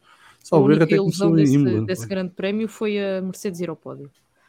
Exatamente. A Mercedes conseguiu ir ao pódio porque os dois Red Bull uh, falharam. Campo Maior, pior, só mesmo a McLaren com o reboot interminável do volante. Eu nem sei o que é que aconteceu ali. Aquilo foi do mais sinistro possível. Eu, da altura, só vi o Norris a parar na box. E era 10 segundos cada vez. E, não percebi. Seis paragens. Uh, eu ia ver isso. Obrigada, João Amaral. Não, desculpa. Eu desisti. Obrigada, obrigada. É mais agradável quando és tu a dizer. Não, não, não, de todo. Ricardo Lourenço, estaremos na iminência de uma nova fase dominante de uma só equipa, como foi com a Mercedes entre 2014 e 2020. A Mercedes dominou até 2021. Uhum. Uh, só o ano passado é que perdeu o campeonato de, de construtores. Uh, perdeu 2021 em pilotos, mas uh, numa, numa, situação em que aquilo podia, tanto podia ser o Max como podia ter sido o Lewis e campeão. Uh, não sei, vamos ver. Neste momento a Red Bull está à frente teve a aposta correta no, no conceito do carro ano passado, está a recolher os frutos dessa aposta. Uh, vamos ver se alguém consegue uh, apanhá-los. Uh, a Aston Martin está a partir com um ano de atrás em relação à Red Bull, mas recuperou muito terreno. mas agora já se sabe, os, as décimas finais são as que custam mais a recuperar. vamos ver qual é o impacto deste castigo que, que a Red Bull tem em termos de túnel de vento Uh, e se isso de alguma maneira permitirá, não só à Aston Martin, mas também à Ferrari e quem sabe à Mercedes, já não tenho muita fé na Mercedes, uh, de poderem recuperar algum do terreno que têm de atraso. Até porque isto, vamos lá ver, nenhuma equipa tem que recuperar na totalidade o, o atraso que tem para a Red Bull. Aquilo que interessa é estar ali uma, duas décimas. Porque aí já temos margem para a superação dos pilotos, as estratégias, condicionalismos da corrida, de essas equipas estarem na luta permanentemente e poderem roubar muitos pontos à Red Bull. Uh, portanto, vamos ver se alguma delas consegue encostar aí nos dois, um, uma, duas décimas de diferença para a Red Bull, e aí então vamos ter luta a sério pelas vitórias e quem sabe pelo campeonato, dependendo quando é que isso acontece. Não sei se querem acrescentar alguma coisa, eu vou respondendo, mas se vocês quiserem acrescentar, acrescentam. Luís Figueiredo, a ultrapassagem do Alonso ao Hamilton na curva em que foi sem DRS devia valer 50 pontos e um carolo no Max. O carolo no Max não sei, mas os 50 pontos aceitava. Uh, mas foi uma belíssima ultrapassagem e, e o Alonso hoje deu mais uma lição e aqui incluo o Max que é possível fazer ultrapassagens bem feitas, espetaculares, em sítios improváveis, sem a deixar espaço ao adversário e sem empurrar ninguém para fora de pista e fez isso a dois, não foi só um. E portanto, aprendam, que ele não dura sem para ser, Sem ser bruto, sim, porque o Max às vezes é bruto, é preciso dizer. Sim, sim, exato. F. Martins, sou daqueles que quer corridas como Silverstone, Jeddah do ano passado, etc. Passeios de superioridade são aborrecidos e não fosse usar Aston Martin e as outras lá para trás, isto teria sido um grande bocejo. Eu achei a corrida fantástica. Eu gostei eu muito. também. Mas, há, dizer, não, há, há parte do Alonso. Não, há parte do Alonso. Mas aquilo que o F. Martins está a dizer tem tudo a ver com a primeira pergunta da Inês, não é? Ou seja, não vimos os Red Bull e não vimos os Red Bull porque de facto não teve, a corrida deles teve pouco interesse. Para trás sim, foi espetacular. Pá, mas façam como a realização de TV, desliguem-nos Red Bull e prestem atenção ao resto. Eu estava a trocar mensagens com muitas pessoas e a ver-me malta a dizer o mesmo durante a corrida. Dizia, pá, desculpa, está montada uma luta fantástica pelo quarto lugar. Sim. Uhum. Tens quatro carros a lutar por esse quarto lugar, com estratégias diferentes, com ritmos diferentes e com armas diferentes. Queres mais? E já nem para falar no que estava a acontecer para trás. Portanto, a malta também tem que começar a aprender a ver as corridas mais para lá do, dos primeiros dois lugares. Uh, há muita coisa para ver e esta corrida dá uns momentos fantásticos e ultrapassagens fantásticas. Há muita gente hoje no Twitter já dizia que a ultrapassagem do Alonso ao Luz, aquela vai que vamos falar, vai ser a do ano. Estamos na primeira corrida, portanto, isto Esperamos promete. Isto promete, vamos ter grandes corridas aqui até o final do ano. Se não forem pela vitória, olha, uh, azar, mas uh, há muita coisa para ver com interesse. O Vitor Geral diz que não consigo perceber porque é que a Ferrari com tantos pneus e há tanto tempo que o problema se mantém. Mas tem a ver com a aerodinâmica do carro e com a forma como eles usam o motor.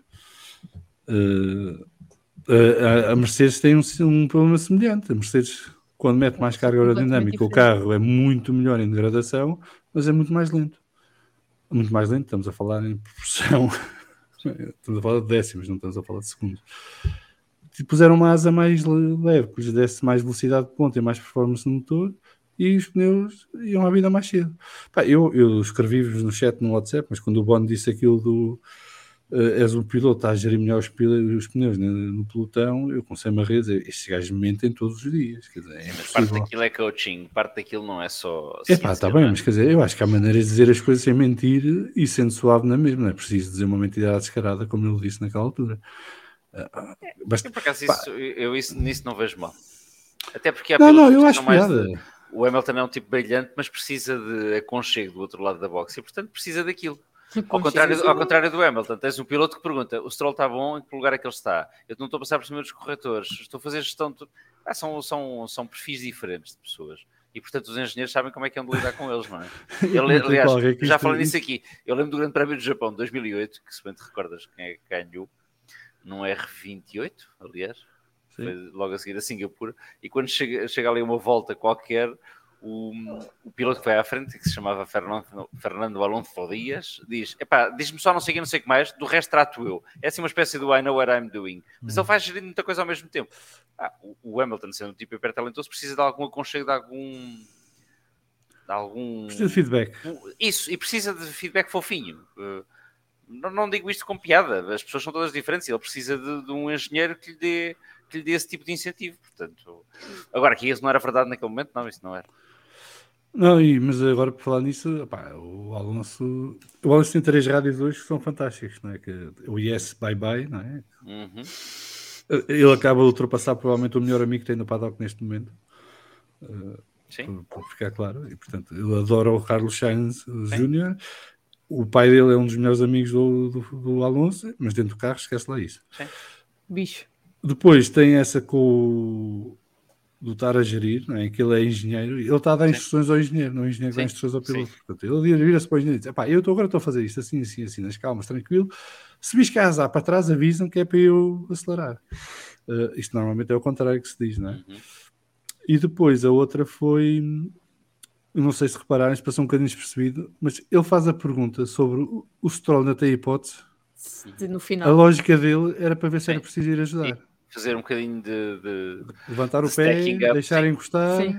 Para como ver fez, aliás, em França o ano passado. Como fez em França Exatamente. o ano passado, quando deixou os McLaren atrás dele queimar pneu para o conseguir chegar aos pontos, coisa que aconteceu. E quando, ele, quando o engenheiro lhe diz que o lance não tinha hipótese, nem estava a 4 segundos, até se sente a voz de desilusão do Alonso. Sim. Pronto, ok, já está bom, já está bom, pronto. Mas é, pá, há quem gosta, há quem não gosta, é assim. Pronto, pai, a Ferrari ganhou a primeira corrida do ano passado apenas e só por uma peça mal comprada pelo Dr. Marco que rapidamente foi resolvida. Nunca deu hipótese e a Ferrari foi sempre bem espiada. Já respondi a isto, é ir rever as corridas uh, até o Grande Prêmio da Austrália. A partir daí, já, já compro a vossa teoria. Bernardo Figueiredo, Nuno Pinto disse no pós-corrida da Sport TV que mesmo que o Leclerc não tivesse o problema que teve, o Alonso chegava lá para roubar o pódio. É verdade. E olha que o Nuno Pinto não é de basófias. Portanto, se ele diz, é porque tinha os dados e estava a ver. Fábio Ribeiro, pilotos do dia, Alonso, Gasly e Stroll. Concordo, são três dos pilotos do dia. Eu incluo o Max, porque ganhou, limpinho, sem espinhas. Uh, não cometeu um erro, nada, zero. E no momento contábil foi a qualificação, sacou a volta, tinha que sacar e pôs o colega a mais de uma décima. Rui Barbosa, tivemos um grande Alonso no pódio, um Gasly com uma grande... Depois quando acabaste de ler esta do Rui Barbosa, só para juntar uma coisa assim. O Rui Barbosa tivemos um grande Alonso no pódio, um Gasly com uma grande recuperação e uma Williams muito bem, Asi McLaren e maus lençóis. Diz bom. Desculpa, é só para acrescentar uma coisa a esta lista de pilotos do dia. Eu acho que nós não estamos a falar daquele tipo que, que, é o tipo de personagem que eu aprecio sempre nos filmes e na vida em geral. São as pessoas que não se veem e que fazem o trabalho delas bem feito, que é o Walter e Bottas. É um tipo Sim. chato. Não é uhum. propriamente uma personagem apaixonante, apesar de ter sentido humor, mas fez exatamente o que era esperado um dele. De cabelo. Tem, sim, sim. sim, sim opa, e eles tentaram a sorte duas vezes e, e não deu, porque não tinham ouvido para a coisa. E foram rapidamente engolidos por Mercedes e, e Aston. Uh, mas até nisso fizeram bem a jogada. Sim, e depois de uma qualificação que ele tinha ficado muito perto do do, do jogo, acho. Não, o jogo ficou perto do Sonoda. Bom, enfim, ele, apesar de me ter desiludido um bocadinho na qualificação, estava à espera mais da Alfa Romeo. A corrida correu bem e ele fez o que era esperado dele e isso é de louvar. Quer dizer, a Alfa não fez, não fez, não fez o que eu estava à espera, mas deixo, teve no, no Valtteri Bottas o piloto que ele é e, e, tem um arco que é marcar pontos no Bahrein pela décima vez consecutiva. É a décima vez consecutiva que ele faz pontos neste Grande Prémio. E isso para, deve Sim, ser realçado. Sim, desculpa. O André Gomes, boa noite a todos. É um pouco cedo para se tirar conclusões para a restante época, ainda por cima analisando e comparando o circuito que não é referência para os restantes da época. Uh, André, boa noite. Uh, o circuito é referência, o único problema que tem é que o asfalto é muito diferente do resto, é muito abrasivo. Mas o resto é um circuito bastante completo, tem curvas lentas, rápidas e médias, tem ruas retas, portanto dá para as equipas terem muitas ilações e perceberem mais ou menos onde é que estão a nível de competitividade com os seus carros. A questão do, do asfalto é a única coisa que prejudica e o Nuno Pinto ainda hoje de, reiterou isso na Sport TV no pós-corrida. Uh, não estamos a tirar conclusões para o resto da época, mas estamos a tirar conclusões uh, para aquilo que é a época nesta altura. E aquilo que é nesta altura é uma hierarquia que começa na Red Bull, passa por Aston Martin, vai para a Ferrari e acaba na Mercedes. Uh, lá à frente. Fazer uma perspectiva, não é tirar conclusões, é perspectivar. Não, e até Baku não, há, não vai haver grandes coisas. As equipas já têm updates preparados, vão trazer para o carro, mas não vão fazer uhum. grandes alterações aos carros, nem grandes upgrades, porque vão estar sempre em viagem. E, portanto, o, os próximos dois grandes prémios vai ser mais ou menos isto que vimos hoje. Uh, poderemos ter a Ferrari à frente num e a, e a Aston à frente no outro, mas não vai fugir muito a isto. Um, Vamos ver depois a partir do Baku, com aquele mesito que as equipas vão ter extra, que não estava previsto, se isso permitirá a Ferrari, a Aston Martin e Mercedes darem mais um pulo. Uh, a Mercedes eu já continuo a dizer que tenho muitas dúvidas. Uh, portanto, vamos ver o que é que vai dar. Bernardo Figueiredo, a passagem ao Hamilton vai estar entre as melhores da época e ainda só vi uma prova. O SDM, agora há outra bota para descalçar, a Mercedes nunca tinha estado atrás de uma equipa cliente. É, e foi preciso a equipa cliente bater a equipa Mercedes na qualificação para o Toto finalmente admitir que se calhar temos que mudar de conceito. Sim, se calhar visto, não dá. E visto como o discurso mudou completamente, ou seja, nós passámos estes dias de testes e tudo mais a ouvir uma Mercedes cautelosa sem. Eu, pelo menos, tinha a sensação que estavam a esconder alguma coisa e, e, e confesso com esperança de que estivessem a esconder alguma coisa, porque isso seria bom sinal. E hoje, de facto, o discurso é, é o que é, tornou-se realista. O Toto Wolff veio dizer ontem, creio, que tem mesmo que mudar o conceito, ponto final, parágrafo. Uh, não, as declarações que ele faz no fim da corrida, aliás, são, são ainda piores, porque dizem não há nada de positivo a tirar desta corrida, correu tudo mal para nós, estamos longíssimo de onde devíamos estar. O Hamilton pergunta ao Hamilton pergunta acha que consegue lutar pelo pódio em Jeddah? E a resposta é, e vou dizer em inglês, estou a ler, no, we're miles off. Sim, quer dizer, acabou. Agora finalmente a realidade bateu-lhes de frente e é pena, uh, eu gostava bem que eles. Aliás, o Hamilton, no fim da corrida, na, na, na entrevista à Sport TV, responde com muito sentido de humor. Quando é que ele percebeu que as coisas começaram a correr mal? E ele diz: Na corrida, não, não, meses... na corrida de hoje, a pergunta foi: na corrida de hoje, quando é que as coisas Sim, começaram a correr mal? Há um ano. Aí, há um ano, 12, há 13 12, meses. 13 meses atrás. Teve graça, teve muita graça e, portanto, 10 pontos pelo sentido de humor, porque é uma coisa que eu aprecio na vida. E é pena, porque é de facto uma equipa também tecnicamente extraordinária e era bom que estivessem lá em cima. Tenho esperança. A questão é, uh, tu, tu, mudando de conceito nesta altura, uhum. não acabas por estragar ainda mais. Não. A estragar mais é insistir. Eles Sim. vão continuar a ficar cada vez mais para trás. Portanto, neste momento já Sim. estão atrás de três equipas. Então, ano passado ainda conseguiram estar ali na luta pelo segundo lugar. Este ano estão a partir em quarto. Uhum. Okay? Portanto, o risco que eles correm é para o ano partirem em quinto. Porque o resto está a seguir outro conceito, outra filosofia está a desenvolver os carros, a ganhar tempo a encontrar, está a ganhar maturidade nesses carros, eh, a ganhar conhecimento dos carros, e a Mercedes continua a tentar perceber onde é que tem que desbloquear as décimas que lhe faltam, porque não sabe, e já tentou tudo, mais do que uma vez. Portanto, eu acho que há, espaço para a teimosia e para a soberba, mas já chega. É? E, e se não quer hipotecar o resto desta, desta até 2026, é? desta, deste período de regulamentos, porque em 2026 vai haver mudança de regulamentos outra vez, tiram o cabelinho da chuva. Uh, conhecendo a FIA como conheço, e tu também, e que já viste há muitos anos, isto sempre vai haver mudança de alguma coisa, tipo motores ou afim, muda o resto também, porque tem que se adaptar e porque há, há que corrigir coisas e, portanto, muda a ordem competitiva outra vez um bocadinho. E, portanto, a Mercedes, se não quer estar à míngua até 2026, e, e atenção, a Mercedes quer ganhar campeonatos, não quer ganhar corridas. Portanto, estamos a falar nesta lógica.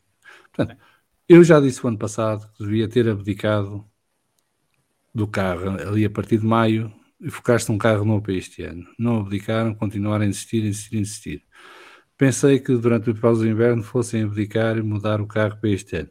Não mudaram, trouxeram mais do mesmo, um bocadinho mais parecido com o conceito dos outros, com, já com um bocadinho de side pods e com um bocadinho uh, de, de, design mais parecido com Red Bull e Ferrari, mas o conceito de base continua a ser o mesmo aquilo não funciona. Epá, eu acredito, podem dizer o que quiserem, mas eu acredito piamente que se eles um dia conseguissem desbloquear aquilo que eles acham que aquilo vai dar, que ia ser um foguete ninguém os apanhava.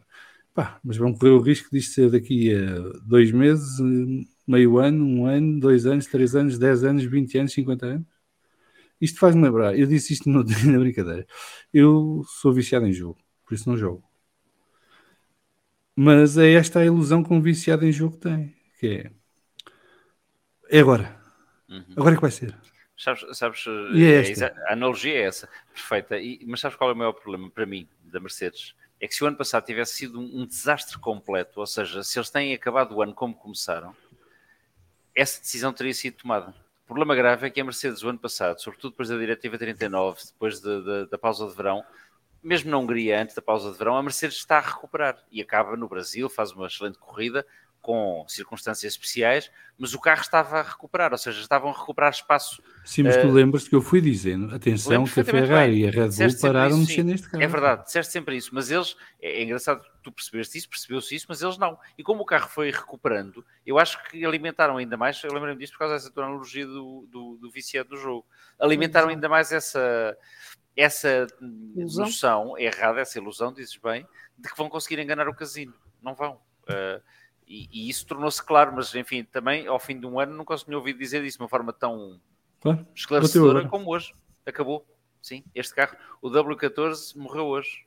Mas vocês uh, percebam a, a, a, minha pergunta de há bocado, que é: nós temos um, um, e eu tenho a certeza que não, sou, não serei a única pessoa a fazer esta questão que é, nós temos um, um, um Mercedes com um conceito totalmente diferente, que não existem, por comparação aos outros carros, logo à cabeça, sidepods.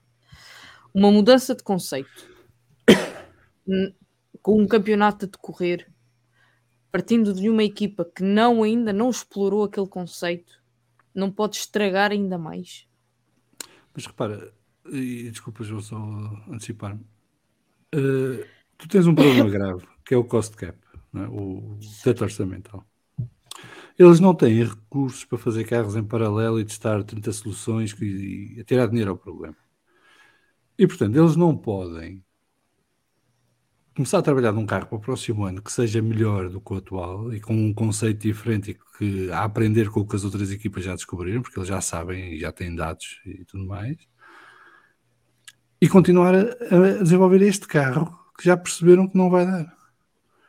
E portanto, eles têm que sacrificar alguma coisa. Já não dá para fazer tudo. E já não estamos em 2019 em que eles podiam gastar centenas de milhões de euros a, testar coisas e ter túnel vento a funcionar 24 horas, 7 dias por semana. Já não dá, já não podem. E portanto, é complicado porque a Mercedes está naquela situação que é, era rica e agora passou a pobre e custa para burro, não é? Porque é mais fácil ser-se pobre toda a vida do que um dia ser rico e passar a pobre. Uh, e no, por outro lado, estás a ver equipas como a Aston que eram pobres e estão a passar ricas. Uh, não ricas no sentido de gastar 600 milhões por ano, mas ricas no sentido de que no, no cost cap atual e com a injeção de capital que têm à parte para o resto, conseguem competir com, com equipas mais fortes. E, portanto, a Mercedes tem que tomar opções e tem que sacrificar. Isto é muito fácil ser-se líder de um projeto se tivermos recursos ilimitados uh, para fazer o que quisermos quando quisermos e falharmos a torta e direito desde que se acerte naquilo que interessa para ir para a pista. Pá, agora é que é a altura de. Toda a gente diz a Mercedes, aquilo são topo do topo, os melhores engenheiros. mostrem. É agora. Sim. Agora é que tem que mostrar. E não é caso único, assim, nós vivemos um Fórmula 1 com, com, como o João diz, e com razão, com cost cap, com tetos orçamentários e tudo mais. Lembro-me, já sabem que eu sou sempre o velho das memórias, portanto, vou fazer esse meu papel. Em 83, a Lotus começa o campeonato com 93T, que é uma desgraça. Está pelas ruas da amargura, e quando chegam a Brands Hatch, estreiam 94T e instantaneamente começam a fazer pódios e a fazer pole positions. Aconteceu já, eram Fórmula 1 diferentes, mas portanto é possível uh, uma equipa virar o foco, fazer uma coisa diferente e essa coisa resulta. Sabes o que é que eu acho preocupante, João? É que essa, essa mudança de chip tenha acontecido apenas e só porque uh, uma, há uma terceira equipa ou uma quarta equipa que, que está à frente deles e que por acaso, entre aspas, o por acaso, é cliente de, do fornecedor. Ou seja, a falta de uh, estrutura estratégica no desenvolvimento do carro e no, de perceber conscientemente depois da última temporada e no período de, de desenvolvimento deste carro, não, este conceito vamos, vamos abordar, vamos esquecê-lo e, e colocá-lo de parte, não ter existido e nós chegarmos à primeira corrida do campeonato e agora é que o Toto Wolff vem dizer e o perdão, desculpem, a minha voz hoje está péssima.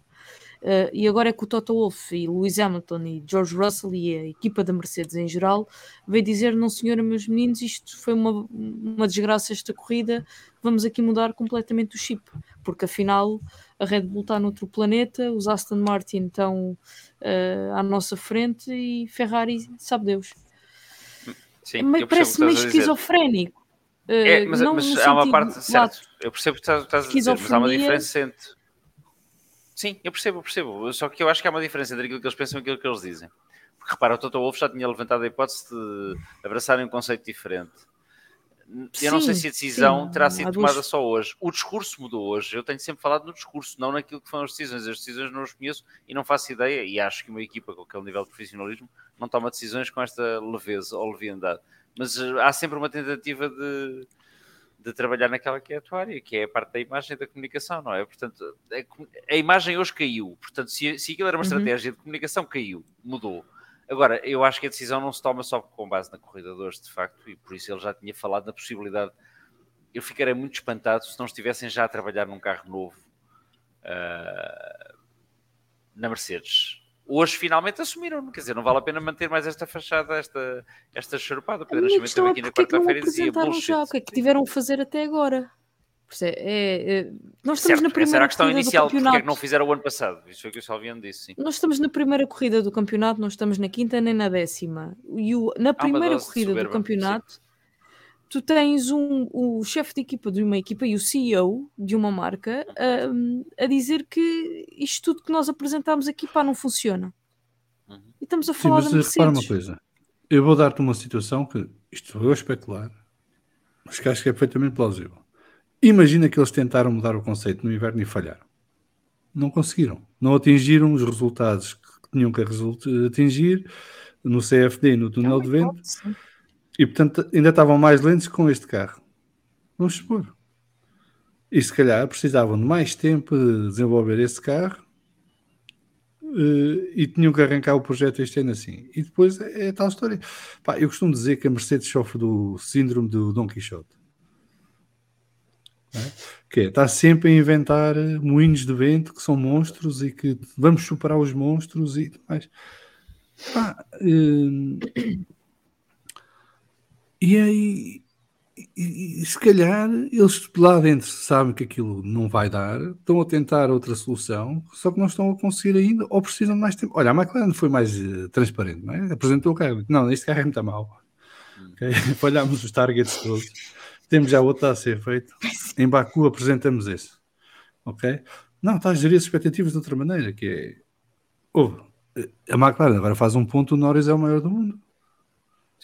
É? E isto entronca aqui na pergunta do Fernando Sampaio, que diz: até quando acham que o Norris vai aguentar pois. continuar no medíocre McLaren? Para já tem contrato. Norris tem contrato. Depois, enquanto. Tem até 2025, salve, ou 26. 25, 26? 25 ou 26, por aí. Depois, enquanto estiver tapado na Mercedes, McLaren, uh, Mercedes, Red Bull, Ferrari e agora Aston Martin. Uh, portanto, o Norris não vai ser da Pérez tem contrato mais um ano? Dois anos. Este e outro. Dois? Okay. É. Eu renovou ano passado por dois anos, portanto, até dois, ao final de 2024. Portanto, o Norris eh, vai ter que gramar, porque não vai mudar para a Alpine, não, é? não vai mudar para a Alfa Romeo, não vai mudar para a Haas, não vai mudar para a Williams, não vai mudar para a Alfa Tauri. Portanto, enquanto as quatro que estão agora à frente, incluindo a Aston Martin, que é a mais recente concurso, estiverem tapadas e estão tapadas, uh, só falta a Mercedes esclarecer se o Luís fica ou não, mas já disseram todos que sim, e, e portanto é uma questão de chegarem a acordo. Ele não vai sair da McLaren, para onde é que ele vai? Uh, está, está limitado, mas, mas a McLaren tem noção, tem ali um ativo que é muito valioso e tem que manter satisfeito. E uma das maneiras de fazer isso nesta fase em que o carro é, é manifestamente mau e nem funciona é baixar o máximo das expectativas para o Norris parecer uma estrela, faça o que fizer. Por exemplo, na qualificação ontem fez décimo primeiro, grande resultado. É verdade. Se eu dissesse há 4 ou 5 meses atrás que o Norris no McLaren fez décimo primeiro e é grande resultado, começavas a rir. Sim. É, isso Não, quem é... está a rir na realidade é o, é o terceiro piloto da Red Bull, não é? Sim. Está a ganhar um dinheirão pago pela McLaren para não conduzir aquela, desculpem a expressão, shitbox. E pronto, assim podemos falar de alguém, de, de um piloto que alguém estava aqui a escrever em caps lock, temos mesmo de falar, que é o Oscar Piastri. Desculpem. mas, Teve uma estreia. coitado. Já Não, vamos que havia aqui uma pergunta sobre isto. Eu tenho aqui mais 13 comentários, Inês. Eu não sei como é que é gerir isto. 13, selecionas os melhores. É, eu acho que a malta tem que começar o superchat, começa a pagar mandar perguntas e essas garantimos que lemos. As outras Primeiro, é não, não, vejo, não vejo para aqui criticar as pessoas que comentam no, no chat do brief. As pessoas comentam Não- a quantidade não de comentários que entendem, Não, quantidade não de tempo. comentários que entenderem. E Vá, tu, leia mais pronto, 5, depois leia mais 5 e depois. de selecionar. Este pódio, diz José Correia, este pódio é mérito da estrutura da Aston Martin, mas esta evolução deve-se muito ao grande líder que Lance Stroll é. O homem é onde entra para ter sucesso e acho que isto não vai ficar por aqui. Esperemos bem que não. Eu espero. Vocês não sei, mas eu espero. João Afonso Oliveira. A Aston Martin é a prova provada que investindo e apostando no desporto é possível ter resultados. Sim, não. Eu tenho uma teoria porque é que a Aston Martin está onde está e que por acaso é os antípodas de onde está a Mercedes. Uh, mas eu conto na quarta-feira. Não perdermos mais tempo aqui hoje, porque a Inês não tem ali mais apontamentos que quer que a gente fale, de certeza. Eu não. Campos, estou expectante, estou expectante para Alberto Parque no fim do mês, uma das pistas preferidas do Alonso. Vamos ver. Hungria, Hungria. Vamos apostar dinheiro na Hungria. Lembra-se que Eu aposto na Hungria. Mónaco, Hungria, Singapura. Sim, sim. Eu nessas sim. estou muito confiante. Mas Hungria sempre. Lembra-te da corrida que ele faz em 2009 com um chasso que era um chasso horrível. Estava lá. Eu sei que estavas, por isso é que eu estou a dizer isto. E fez a pole position. Isso. Ficámos todos burros a olhar. Como é que é possível? Sim. Um carro que era mais de um segundo, mais lento que os Ferrari e que os McLaren. Uh, isso foi, foi 2009, a pole position. 2009. Foi. Foi. E Ele era mais e rápido. Ele foi mais rápido que Brown, Red Bull, Ferrari, uh, McLaren. Claro, na, altura, sim. na altura já estavam na moto de cima. Já não, já, A McLaren já tínhamos ganhou essa corrida, não foi? Acho ganhou sim. essa corrida, foi o Lewis Hamilton, ganhou essa corrida. Sim, porque aquilo no início da temporada era Brown, Brown, Brown, mas ali a Sim. partir da quarta e quinta corrida a Red Bull apanhou Prémio da China, começa a Red Bull a apanhá-los, sim. e no e verão depois- já Ferrari e sim. McLaren estavam lá em cima encostados também. André Gomes, não tirando mérito a Aston Martin e ao Alonso, estarmos a dizer que a margem de mais 38 segundos que a Red Bull deu, se consegue ir buscar com desenvolvimento ainda este ano, é rebuscado, diria. A margem da Red Bull não são 38 segundos.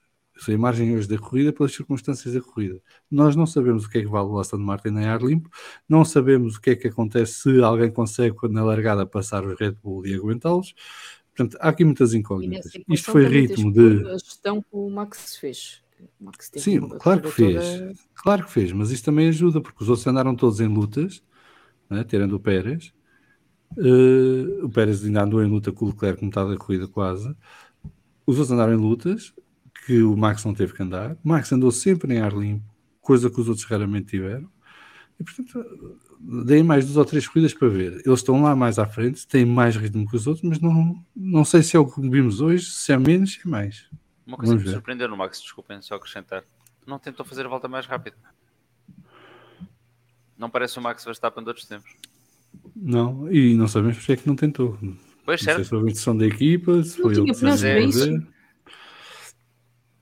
Epá, mas ele tinha tempo para parar, mudar pneus e, e tentar. Dava- o Max Verstappen tinha- dá, Nem mandaram o Pérez parar para trocar os pneus para, para tentar. um ano teria parado para fazer a volta mais rápida. Ah, Acho, Ah, que há, acho que pode haver duas razões. Sentem que não precisam neste momento Não, e, e- um- e não sei se ele tinha pneus para isso. Repara, a volta mais rápida é um 33.996 do Zul. Eu sei. Isso também é relevante, não... ele ter feito a volta mais rápida para roubar ao Gasly, o que é sinal de que no meio do pelotão temos lutas lindas até o fim do ano. Sim, sim. Sim. E uma aposta da Alfa Romeo, não. Alfa Romeo acha que sim, está sim. na luta com o Alpine e, portanto, sim, fizeram muito bem. O Nuno Costa está aqui a dizer, por falar em qualificação, não esquecer que os Ferrari saíram para a pista de médios para a primeira tentativa na Q1. Se foi a aposta do Leclerc para ter os pneus macios na largada e, e, e funcionou. Uh, em parte, digamos assim. Só ler aqui o, o, último antes de continuarmos, que é o do Lucas Tavares. Vim aqui só para relembrar que a culpa deste andamento dos Aston Martin é do Vettel. Bom debrief e bom resto de mim. Lucas, grande abraço neste momento de sofrimento. Visto o Vettel a arrastar-se no ano passado e este ano, visto o meu Alonso a fazer um pódio na primeira corrida. Mas é verdade isto que o Lucas diz, desculpa lá, deixa-me só explorar aqui esta teoria, que eu gosto das teorias. Isto que ele está a dizer é absolutamente verdade. Não é por aquilo que se julga, ou seja, não foi o Vettel que fez este carro, não foi o Vettel que fez o trabalho todo e que deixou o trabalho nas mãos do Alonso carro está a andar melhor porque o Vettel se foi embora. Estou a brincar, eu gostava do Vettel. Era só uma. Pá, mas eu, eu, eu, tinha uma resposta para o Lucas que eu tinha prometido nos nossos chats dizer isto em algum, alguns depois que pronto, vai hoje. Pá, nem dei pela falta do Vettel hoje.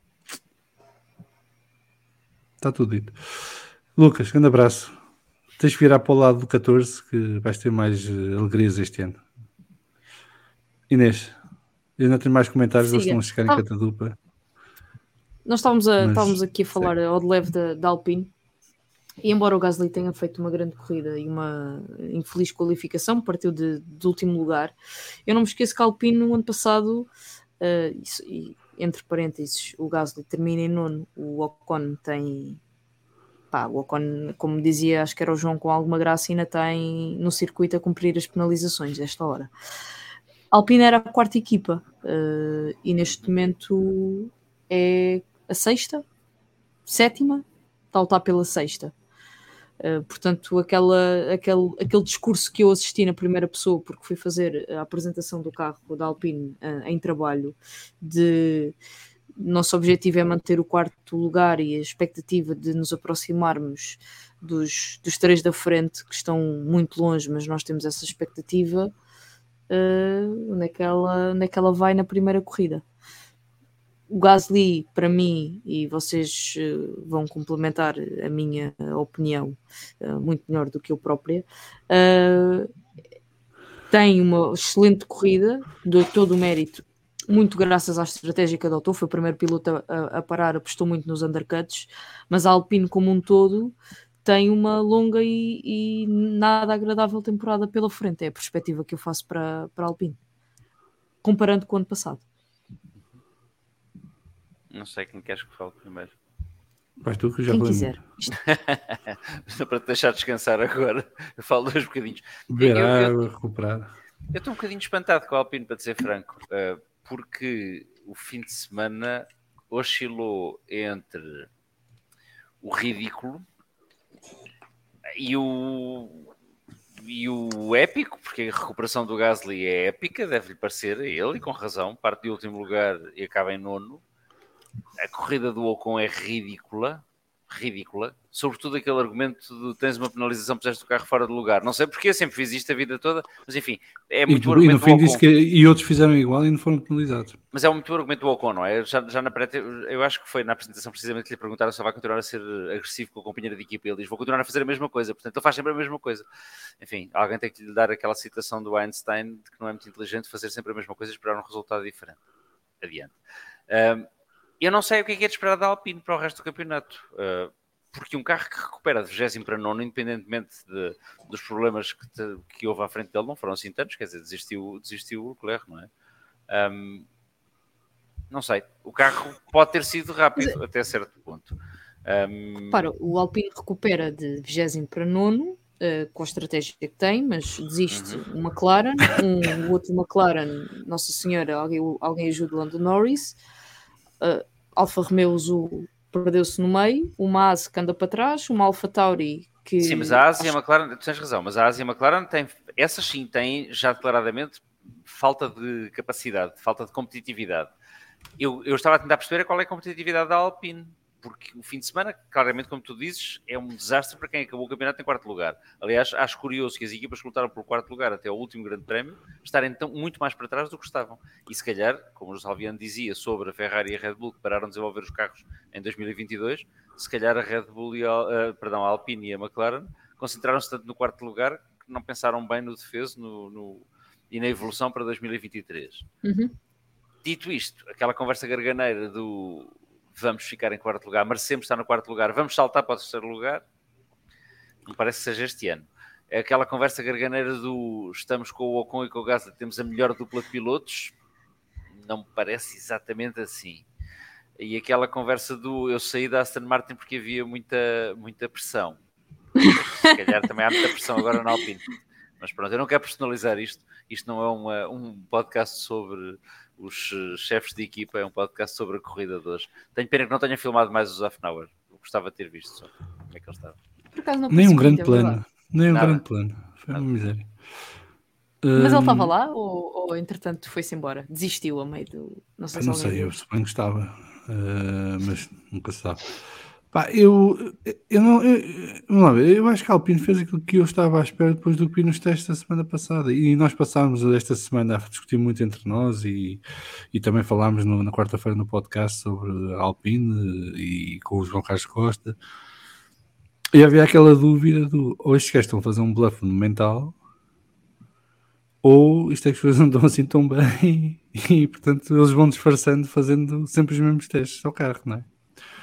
E pelos vistos as coisas não estavam assim tão bem, porque eles de facto na qualificação ficaram muito longe de poderem lutar por, pelos resultados que lutavam o ano passado.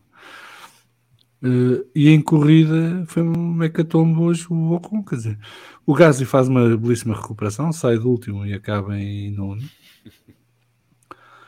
Mas o, o Ocon, quer dizer, nem o Maldonado, fez três seguidas encadeadas. Dizer, e o Maldonado é o recordista disto.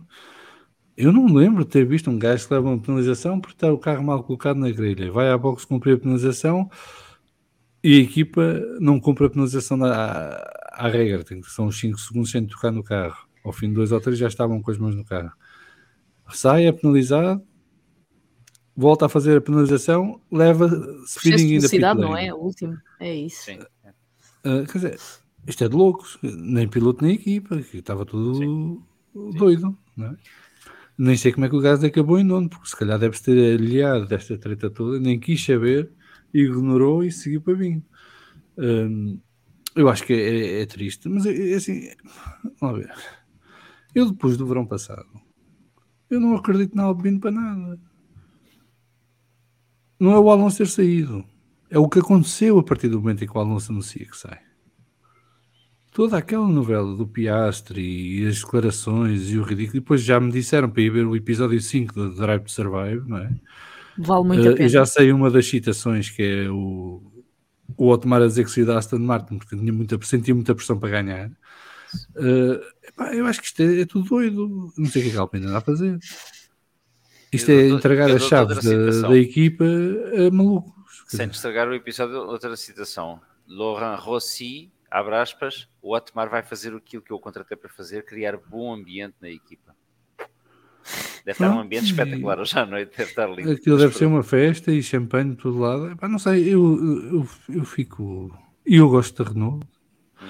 Não me esqueço do que foi a Renault, nem, nem do que é a Renault em geral. Portanto, e para mim a Alpine é Renault, não é Alpine. A Alpine é uma marca de carros de rally dos anos 70 Uh, eu achei que era uma oportunidade de, de reavivar a Alpine como marca desportiva do grupo Renault, uh, mas isto é ridículo, quer dizer, uh, está para lá do que é aceitável em qualquer empresa séria e responsável. E portanto eu não percebo como é que esta gente aguenta lá toda. Eu não entendo como é que não houve uma purga no final do ano passado. Sabem quem é que foi despedido no final do ano passado? Chegaram a ver? Aquilo passou despercebido foi a diretora do Departamento Legal. Ah, foi, foi, foi, foi, foi, sim. Portanto, a diretora do Departamento Legal é que foi a culpada do imbróglio em que se meteram com o contrato do Piastri. E bem, portanto, se aquela gente acha que o único problema que tiveram foi o contrato do Piastri, ah, fechem aquilo de vez, fiquem com fornecedores motores, a Andretti ou quem for que, que os queira. Eu não, não vejo grande futuro para aquela equipa. Mas pronto, vamos ver. Foi a primeira corrida, como, é, como se costuma dizer, não dá para ver aqui a época toda. Pá, para quem vê Fórmula 1 há 40 anos já, já viu o filme muitas vezes e já percebeu que aquilo vai ter tendência para piorar, não é? para melhorar. Porque agora, se isto tem mais duas ou três corridas iguais às de hoje, vai começar o, o apontar dos dedos, não é? E na por são todos franceses agora. E um romeno na frente. Tudo em família. Portanto, é tudo latino, aquilo vai ser um forrobador. Vão passar o resto do ano todos à porrada a chutar as culpas uns, uns para os outros. Já tens o nome do episódio para vamos falar de quando for assim. É o Jacques.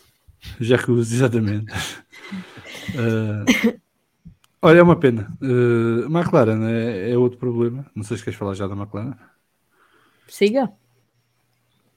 Pá, a McLaren está com um problema eu não me lembro nos últimos anos de ter visto isso. Os gajos têm problemas, não é só ao nível da aerodinâmica, eh, os materiais não são resistentes. Portanto, Calma, que eles têm do carro, uns coisas que mudam de. de não, espera, mas isto é assumido. A própria construção do carro é deficiente. Os materiais não arrebentam as pressões. Eh, isto eu não me lembro. Isto, a última vez que eu vi eu lembro, eu lembro. numa equipa tipo. Não, não, eu lembro da última vez que isso aconteceu. Grande Prémio de Inglaterra de 1979. Os dois Ligia, que eram lindos, que eram os JS 9 e que estavam a dominar o Campeonato do Mundo, mudaram de jantes. E o efeito solo era tal ordem que as jantes começaram a ceder e os carros desistiram por causa disso. Pronto, e assim se estragou uma história linda, porque a Ligia ia ganhar o Campeonato do Mundo em 1979 e ganhou a Ferrari. E depois no ano a seguir ainda tiveram um bom ano, mas ganhou o Williams. Mas sim, isso aconteceu. Agora, eram os anos 70, os carros eram feitos de alumínio e de aço e eram rebitados nas boxes. Não estávamos a falar do século XXI e dos computadores e da engenharia da NASA que faz os carros Fórmula 1 hoje. É chocante, de facto. Respondendo só aqui uh... ao, ao, comentário anterior, o Gasly teve, teve sorte e, e não, não Não esquecer que o Gasly teve sorte que o Virtual Safety Car deu para pôr um jogo de softs novinhos. E o, mas o álbum também parou nesse Virtual Safety Car. Portanto. Pronto, e também acabou nos pontos. Sim. Não, sim, sim, mas parte... Eh, foi depois, do, foi depois do Virtual Safety Car que o Gasly passou o álbum, por isso é que eu estou a fazer esta chega. Ah, ok. Não, não, não mas deu permitiu foi ter pneus frescos no final e aguentar o nono lugar. Eh, sim. Que é importante. Até porque o Tsunoda estava bem rápido atrás dos dois, se bem me lembro. Sim. Uh, sim, portanto... termina um segundo do álbum. Uh, McLaren não tem mais nada para dizer? Uh, Sim, é, é, é assustador. É e já falamos disso aqui na quarta-feira. O mais grave da McLaren é que o ano passado tinha problemas de travões. Resolveram-nos e o carro começou a andar. Este ano tem problemas muito maiores que os travões. Próprio para o Daniel Ricardo, que deve estar a divertir bastante a assistir a isto e a ganhar dinheiro e não ter que conduzir isto. Há Mas uma, olha, eu vou mostrar... nós, não sei do que é que ele tem para se rir, porque ele, ele é terceiro piloto de uma equipa que vai ganhar o campeonato do mundo e não vai sentir o no carro uma vez, portanto, não sei. Mas pera, quando tu pera ouvires lá, pera lá, o, o, quinto episódio de Drive to Drive Survive, Survive, vais perceber Vocês vão obrigar a ver isso. que, é que ele está a rir. Sim, mas devias ver. Vamos. Devias Vou ver, pronto. Já, já, como já, novela, já, como novela, mas devias ver como novela, porque aquilo é, sim, sim. É, não vejas aquilo com rigor nenhum, muito menos sim, neste quinto episódio, muito menos no que toca à edição, porque depois quando estamos no arranque para o Grande Prémio de França, aparecem árvores junto à pista, patrocinadores diferentes das Não faças isso, mas vê aquilo eu como vou, novela, que é interessante. vou só fazer este parênteses. Eh, eu sei que se calhar eh, o público em geral não, não detecta isto. Isto é um parênteses, eu começo e acabo. Eu não entendo como é que uma série da Netflix tem planos pirata. Vocês perguntam o que é que são planos pirata? Já Quando se colam dois planos, há um framezinho de uma imagem, quando a edição é mal feita, que fica perdida entre dois planos. E, e há algum, não digo dezenas, mas há uns quantos numa série da Netflix. Eu fico perturbada com isto. Fim de parênteses. Um, mas, mas e agora ia mostrar que... a imagem para quem nos chega em direto.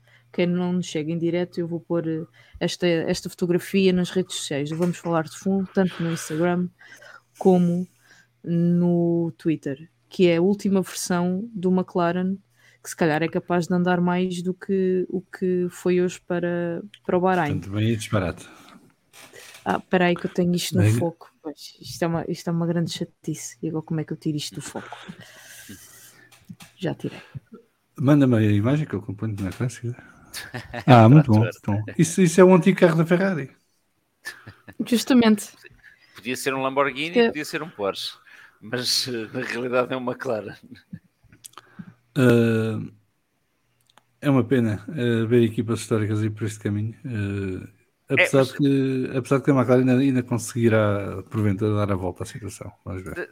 Deixa-me fazer uma pergunta estúpida. Ambas são lideradas por americanos, ainda que um seja de origem romena. Será que isso tem alguma relação com o facto das equipas estarem num caminho. Não sei. É, eu acho que são perfis diferentes. O Zac Brown era CEO da McLaren, não é time principal. Uh, e o forte ele é o, é o, lado comercial e ele nisso é excelente, não é? Ele consegue. Sim. Por qualquer reunião que vai, vende nem que seja um pixel. E portanto. Certo. Tem, tem outra lógica de negócio do que tem os europeus, não é? O Ron Dennis criou o title sponsor, não sei o quê. Uhum. E o Zac Brown disse: é, isso não existe. A gente quer é sponsors. Sim. Portanto, tenho um número, certo. tenho que atingir esse número. Se é um gajo que paga, são mil, é igual. Mas filosofias diferentes ou não, o Zafnauer também vem para a Alpine trazendo um patrocinador, não é? Sim, mas Portanto, aquilo é tipo. Também vem pelo lado pessoal. comercial. Eu sei, mas também vem pelo lado comercial, não vem pelo lado de gestão. Que o que estás, estás precisamente a ir ao encontro daquilo que eu estava a perguntar, mas calhar é uma pergunta mais para quarta-feira. Tem dois eh, team principals que são. Podemos ver. Podemos ver essa questão um dia com calma e tranquilidade. Mais lá para a frente, deixa dar vamos dar-lhes mais uma ou duas corridas para eles eh, terem hipótese de dar a, a volta ao texto. Eu estou cheio de esperança nisso. Muito bem. Inês. Não sei se querem acrescentar mais alguma coisa sobre a corrida. Querem dedicar mais tempo? Nós, no fundo, já falámos Red Bull, Mercedes, Aston, Sim, não falámos Ferrari, da, tu falaste da Haas Alpine. brevemente. A Haas foi uma desilusão. Nossa. Sobretudo o terceiro e décimo quinto lugar. Sim, foi, foi desilusão. Fez uma excelente qualificação. Deixou-me com alguma esperança de conseguir fazer pontos e depois a corrida foi um desastre. As portas do gabinete do Gunter devem ter ficado em mau estado. E deve ter feito três telefonemas para o Gene. Sim, o Gunter passa a vida a telefonar para o Gene. Foi uma coisa que eu aprendi também. Eh, que Mas eu, eu lembrei. Dizer, eu... Eu estava à espera que a AS estivesse melhor. Não sei o que aconteceu ali. Eles na qualificação nem estavam muito mal. Não. Uh, o Hulkenberg conseguiu qualificar-se no top 10. Uh, depois perdeu a volta por, por, limites de pista, mas foi décimo. Uh, o Paz é muito bom. Uh, mas em corrida eu sempre olhava. Eu tenho aquele hábito estúpido de ah, velho, não é? Porque old school, que eu vou olhando para a tabela, tempo está no ecrã, não é? Não vou às apps, nem não tenho 50 ecrãs, não. Tenho o ecrã principal, estar a dar o sinal de televisão, com aquela tabelazinha tempos lá. E cada vez que olhava para lá, os asos andavam para trás. Uhum. Uh, e, e, como nunca mostravam o que é que acontecia, só quando houve lá aquele quase toque com o Alpine, uh, nunca percebi muito bem o que é que estava a acontecer com os as. Mas de facto. Uh usasse tentar uma o, coisa diferente. O Bernardo está a dizer que o Hulkenberg bateu no Ocon de início, teve de trocar de asa e atrasou-se, mas o ritmo de corrida foi fraco. É isso. Olha, mas eu, eu nem, reparou que, eu nem reparei que ele tinha parado para trocar de asa. Já vem um nível de... Sendo que o, que o Kevin Magnussen foi o único, acho eu, sim, foi o único a ir para, para uma estratégia diferente por comparação ao restante pelotão começar de duros, mas também não não percebi muito bem a lógica porque ele começa de duros, mas para a volta 15. Portanto, para relativamente cedo. Pois. Não estava a funcionar. Mas Eles troca, a apostar mas troca com os duros estariam. Sim, mas está bem, mas uh, o problema é a carga de combustível. Eles deviam estar a apostar que o carro com a carga de combustível de início de corrida, com pneus duros, aguentava um X tempo por volta e ele não estava a conseguir, porque ele estava a perder imenso tempo para toda a gente. Uh, e depois teve que parar mais cedo que o previsto e estragou-lhes a estratégia, se calhar, porque se calhar a estratégia deles era fazer o contrário dos outros, que era ir de duros no início e mudar para macios no final. Uh... Sim, ele, quando, ele quando para ainda está nos pontos, mas depois dá um trambolhão e nunca mais se levanta. Sim. Ele está em é assim, quando uh... para.